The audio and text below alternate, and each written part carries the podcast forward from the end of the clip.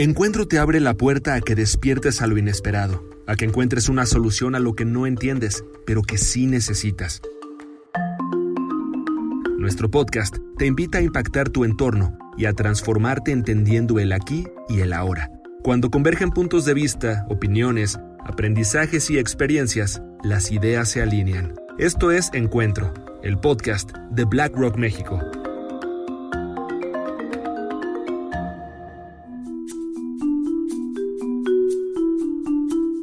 Después de varios meses de confinamiento, comercios y fronteras cerradas, gobiernos y empresas de todo el mundo están implementando medidas encaminadas a reactivar la economía. Hola, ¿cómo están? Mi nombre es Álvaro Bertis, director de estrategia para BlackRock México, y hoy le quiero dar la bienvenida a Armando Senra, quien encabeza iShares para América dentro de BlackRock. Armando, muchísimas gracias por acompañarnos. Gracias, Álvaro. Eh, un gusto estar aquí con todos. Mucho de lo que hablaremos hoy tratará de flujos de capital en instrumentos de inversión sobre los que tal vez no todos conocen. Por ello, me gustaría, Armando, si estás de acuerdo, que platiques un poquito sobre qué son los ETFs o fondos indizados cotizados en bolsa y sobre todo en qué los diferencia con otros instrumentos de inversión y por último, por qué son instrumentos que son accesibles a todo el mundo. Perfecto. Eh, bueno, básicamente un ETF es un conjunto de activos que cotiza en la bolsa de valores. Son vehículos que nos ayudan a invertir de manera diversificada y con bajo costo los ETFs ofrecen un fácil acceso a una amplia variedad de activos, a renta fija, renta variable, materias primas, que tienen generalmente como objetivo replicar el rendimiento de un índice, como por ejemplo el S&P 500. Ah, los ETFs representan una industria que mueve unos 4 billones de dólares. Eh, la industria de ETFs en México equivale a más de 32 mil millones de dólares lo cual representa una gran oportunidad para los inversionistas con ventajas claras como la facilidad de compras, ah, de venta, la diversificación, uh, indexación, la transparencia y la liquidez que también los ETFs traen consigo. A diferencia de otras opciones de inversión, al replicar en gran medida las inversiones de los índices, en, la, búsqueda de, igualar su desempeño, los ETFs ofrecen la posibilidad de obtener rendimientos más predecibles. ¿No? Entonces eso es básicamente lo que es un ETF, un vehículo de inversión que permite eh, una, una, gran diversificación, acceso a todo tipo de mercados globalmente y locales, que permite acceso a todo tipo de activos financieros en un paquete simple, de bajo coste y con gran liquidez. Y creo que eso es muy importante, o sea, muchas veces oímos este término de ETF o, cualquier otro asociado y muchos de nosotros podemos medio huir del, concepto pensando que es algo sumamente sofisticado y solo para pocos inversionistas, pero gracias por explicarnos por qué deberíamos de observar de más cerca este tipo de alternativas de inversión. Pasando un poquito al, tema que nos ocupa hoy, Armando, creo que el tema COVID ha abierto este, varias discusiones en torno a diferentes segmentos o, áreas en donde nuestras inversiones podrían estar mucho más cuidadas, siendo más resilientes, etcétera, ¿no? Antes de entrar a asociarlo esto con la, la, parte de los ETFs, me gustaría platicar contigo o que nos platiques más bien cómo ha cambiado el panorama de inversiones ahora que el mundo comienza a manejar el tema de COVID de mejor manera ¿Qué tendencias de inversión han surgido o se han reforzado a causa de esta, de esta situación, de esta pandemia? Primero, el COVID ha traído una crisis humanitaria mundial. Tiene un origen muy diferente a la crisis financiera de hace unos 10 años. Eh, aquí tienes una, una, crisis causada por un virus que da lugar, eh, evidentemente, a un impacto tremendamente fuerte en las economías globales, con movimientos de mercados financieros a, a una gran escala, ¿no? una gran volatilidad, por ejemplo, a principios de año y grande volatilidad en la mayor parte del año. Ahora parece que ya está un poco más tranquila la situación. Eh, esto da lugar a que el inversionista tenga que tener realmente la cabeza fría y una perspectiva a largo plazo uh, y mantenerse invertido. Y eso lo hemos visto tanto este año, uh, donde podemos ver cómo eh, el haberse salido del mercado o haber desinvertido a principios de año eh, por miedo a la situación, bueno, pues nos hubiéramos perdido la gran recuperación que vino después, ¿no? Eh, lo vimos también con la crisis financiera en el 2007-2008, el haberse salido del mercado nos hubiera eh, dado lugar a perdernos la, la gran subida, la gran recuperación de mercado de los años siguientes. Y por supuesto es mucho más fácil salirse que volver a entrar. Entonces yo creo que aquí clave es enfatizar una vez más la necesidad de mantenerse invertido y la necesidad de diversificar. Las cuatro tendencias yo creo más importantes desde el punto de vista por lo menos de, los ETFs ah, han sido la, inversión en ETFs de renta fija y ese es uno de los grandes eh, temas de los que hemos hablado mucho durante este año. En general, la inversión en China, inversión internacional, la inversión ah, en sostenibilidad y por último eh, podemos hablar de la inversión temática o lo que nosotros llamamos megatendencias. Entonces, dentro de estos, lo primero es renta fija. Yo creo que en los meses de febrero, marzo, en los momentos donde teníamos eh, una gran volatilidad, una falta de liquidez en los mercados de renta fija, se vio claramente la utilidad y el funcionamiento de los ETFs de renta fija, ¿no? Y, cómo, cómo, quedó demostrada eh, el por qué añaden un gran valor realmente como sustitutos de, invertir en, bonos individuales, ¿no? Por los beneficios que traen, ¿no? Básicamente la liquidez en momentos donde el mercado eh, había una falta de liquidez, eh, inversores que tenían ETFs de renta fija tenían acceso a esa liquidez, la transparencia y también la eficiencia, ¿no? En lugar de tener cientos de, bonos, eh, el poder tener un activo, un ETF, que da lugar, que te da realmente la exposición que estás buscando en los mercados de renta fija.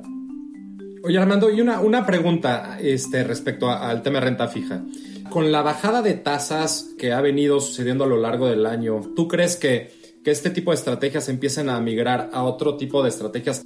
Bueno, depende. O sea, todos los inversores suelen tener una parte muy importante de su cartera en renta fija. Entonces, realmente el ETF ahí es donde juega, ¿no? Juega un papel muy importante en la parte de que es renta fija, porque permite una gran eficiencia en cómo se gana exposición hacia renta fija y también una gran eficiencia en cómo accedemos a ciertos mercados donde en esa búsqueda de, una tasa de interés más alta, en esa búsqueda de, de, income, ¿no? de rentabilidad, nos permiten tener acceso al mercado de high yield, tener acceso al mercado de, investment grade, eh, nos permiten tener acceso, por ejemplo, al mercado de bonos de China, que es otro de los temas que yo sé que, que tú quieres hablar. Entonces, a través del ETF permite al inversor en esa parte de la cartera en la que están buscando inversión en renta fija, una manera mucho más eficiente de tener acceso a la renta fija en lugar de comprar bonos individuales. Entonces, yo creo que también la otra parte con respecto a lo que tú preguntas,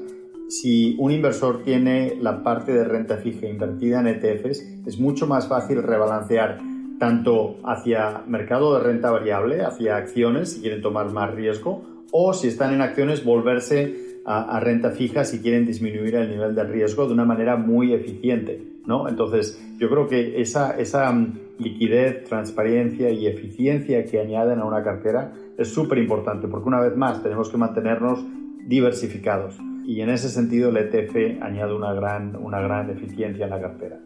Oye, y hablando de otros, de otros temas que han sonado muchísimo en estos tiempos, por ejemplo, es el tema de las cadenas de suministro, el, el, tema de China, o sea, cómo ha jugado en relación a este tema, creo que ha traído la atención de muchísimos inversionistas y de muchísimas oportunidades para efectos de diversificar tu cartera. En ese, en ese sentido también sería muy interesante escucharte, Armando, este, sobre cuál es tu perspectiva en, en ese punto. Y ahí es donde yo creo que era, por eso también lo resalté, ¿no? Yo creo que eh, China ha, ha, puesto un gran esfuerzo para reactivar su economía y abrirse más al mundo. Y en los últimos meses hemos visto como China ha reducido las restricciones para la inversión extranjera.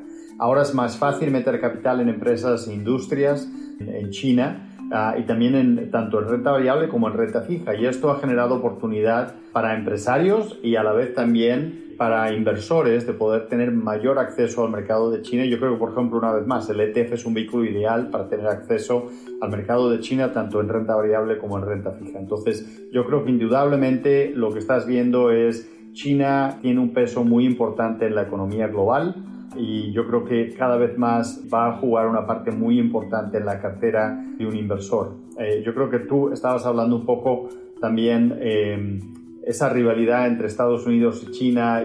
La economía de China es enorme, eh, juega un papel muy importante globalmente y también el acceso al mercado doméstico en China juega un papel muy importante según vemos como por ejemplo una parte del crecimiento global viene de Asia.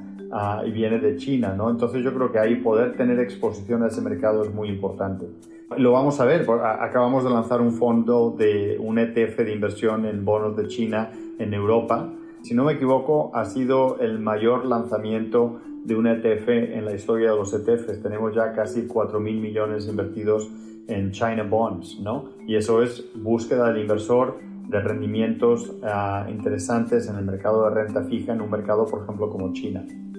Eh, me gustaría entrar un poquito más a detalle en relación al interés que ha existido en, últimos, en los últimos meses y, y, no sé si podemos decir ya en los últimos años sobre lo que conlleva la inversión sostenible y cómo los ETFs han importado ese tipo de estrategias para efectos de no solo permitirle al inversionista hacer de nosotros un inversionista mucho más responsable, pero por otro lado también encontrar este, mejores rendimientos ¿no? sobre las inversiones que estamos este, haciendo y sobre todo encontrar también resiliencia en nuestro portafolio.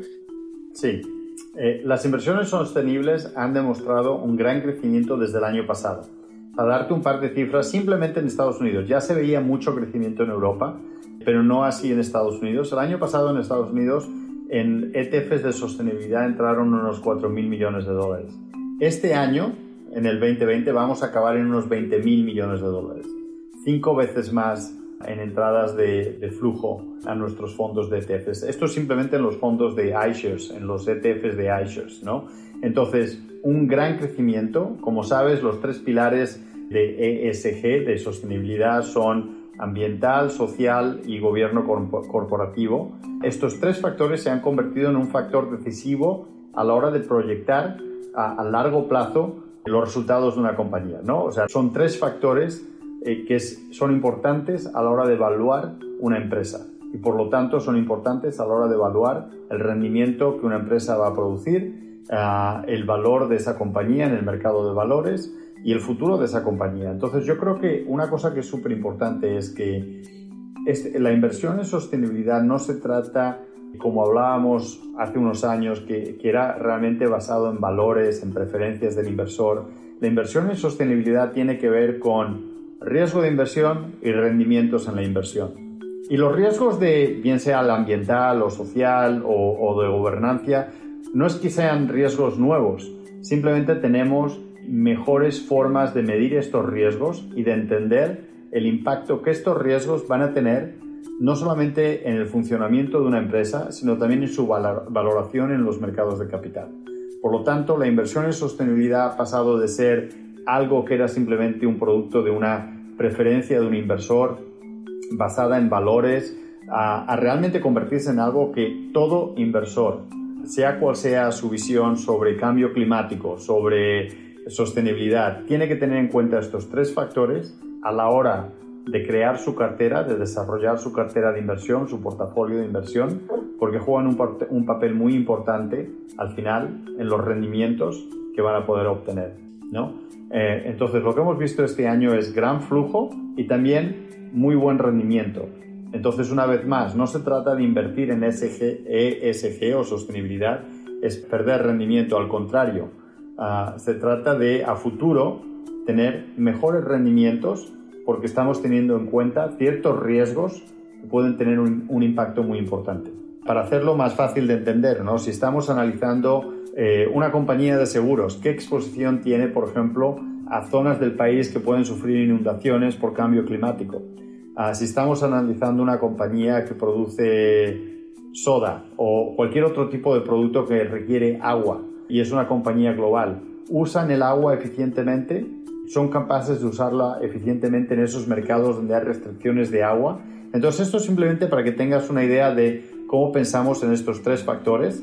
Por ejemplo, el, social o el de gobernancia. Si el de gobernancia es algo que siempre ha habido ahí, simplemente ahora tenemos más información sobre cómo medirlo.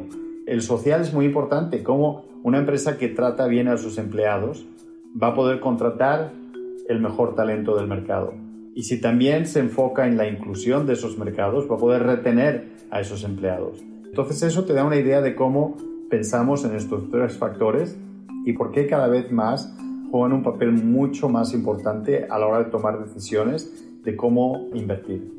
No, buenísimo, eh, Armando. Muchísimas gracias por esto. Y el, tercer tema, que creo que es muy importante, sobre todo por lo que estamos viviendo y, y hemos escuchado mucho al respecto, es todo este concepto de megatendencias, ¿no? O inversiones temáticas.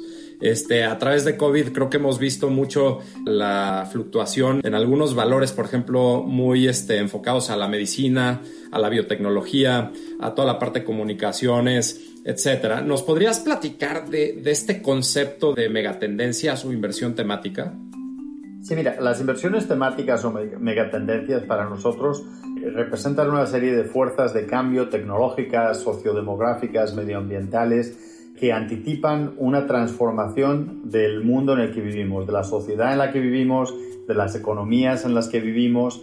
Y para nosotros no se trata de modas. Sí es verdad que hay productos que a veces vemos que parece que son una moda, ¿no? que estamos invirtiendo en algo de moda. Para nosotros cuando creamos nuestros ETFs de temáticos o de megatendencias, estamos buscando tendencias que van a ser tendencias a largo plazo tendencias de las que un inversor se puede beneficiar estando invertido por los próximos 10, 15 años, no modas del momento. Entonces eso es muy importante.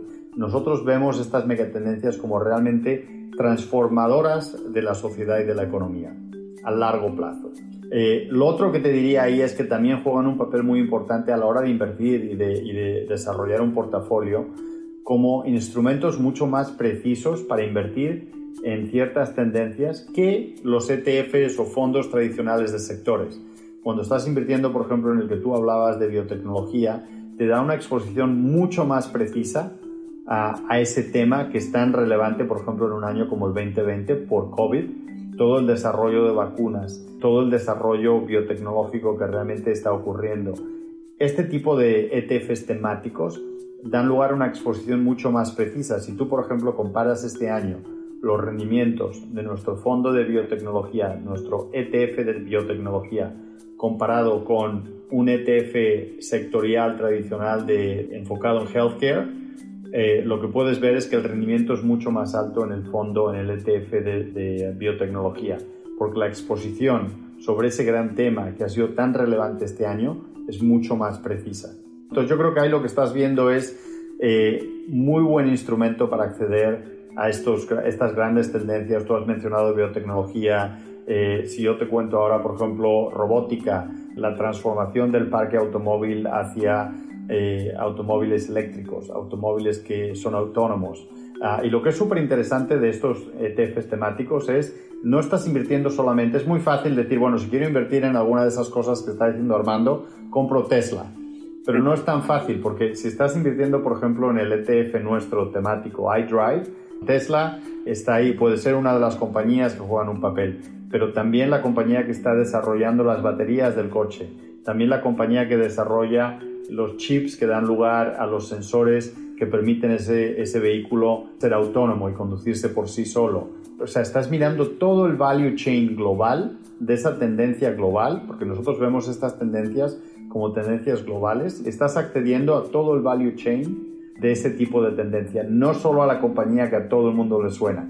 Y entonces cualquiera de estos temas te empiezas a meter en él y te das cuenta de que hay una gran cantidad de empresas que se benefician en estos diferentes eh, themes, en estos temas, eh, y a las cuales no son tan conocidas, ¿no? Entonces el ETF te da esa participación global a todo el value chain. Con lo que nos explicas, hace muchísimo sentido el por qué estas tendencias son cambios que llegan para quedarse.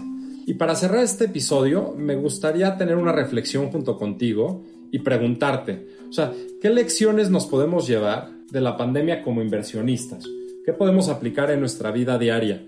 ¿Cómo podemos entender qué pueden hacer los ETFs para nosotros? Y pues para que no le tengamos miedo a experimentar con este, estos instrumentos que han estado durante mucho tiempo enfrente de nosotros y que sin embargo no los hemos utilizado.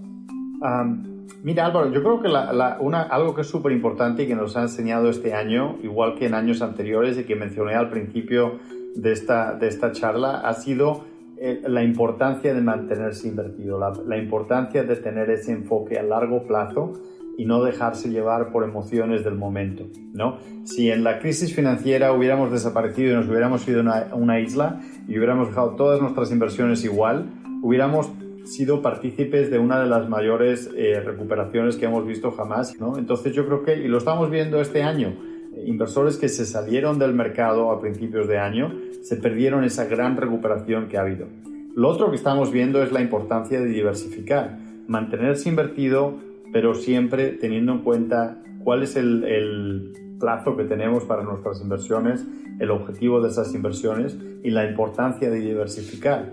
Yo creo que otros dos temas que son importantes, o al menos un tema más que es muy importante, es aceptar los nuevos paradigmas que estamos viendo, aceptar que es importante que las cosas han cambiado, que no van a volver a ser como antes y tener eso en cuenta a la hora de cómo invertimos, ¿no? Estar acostumbrado, eh, y esto pueden ser tendencias, hemos hablado de la inversión en renta fija a través de, de ETFs, a lo mejor estábamos acostumbrados a usar bonos, reconocer que hay instrumentos mejores, hay tecnologías mejores, hay mejores maneras, mejores formas de hacer cosas que hacíamos antes eh, y adaptarnos, ¿no? Adaptar esa cartera con esas nuevas tecnologías que tenemos a nuestra mano. No, creo que mejor, mejor explicado este, no se podría, Armando. Muchísimas gracias. Y, de nueva cuenta, esta es tu casa. Cuando quieras este, regresar, estás invitado. Gracias, Salvador. Un placer. Gracias a todos. No, gracias. Y a todos los que nos están escuchando, muchas gracias por su tiempo y nos vemos en un mes. Hasta luego.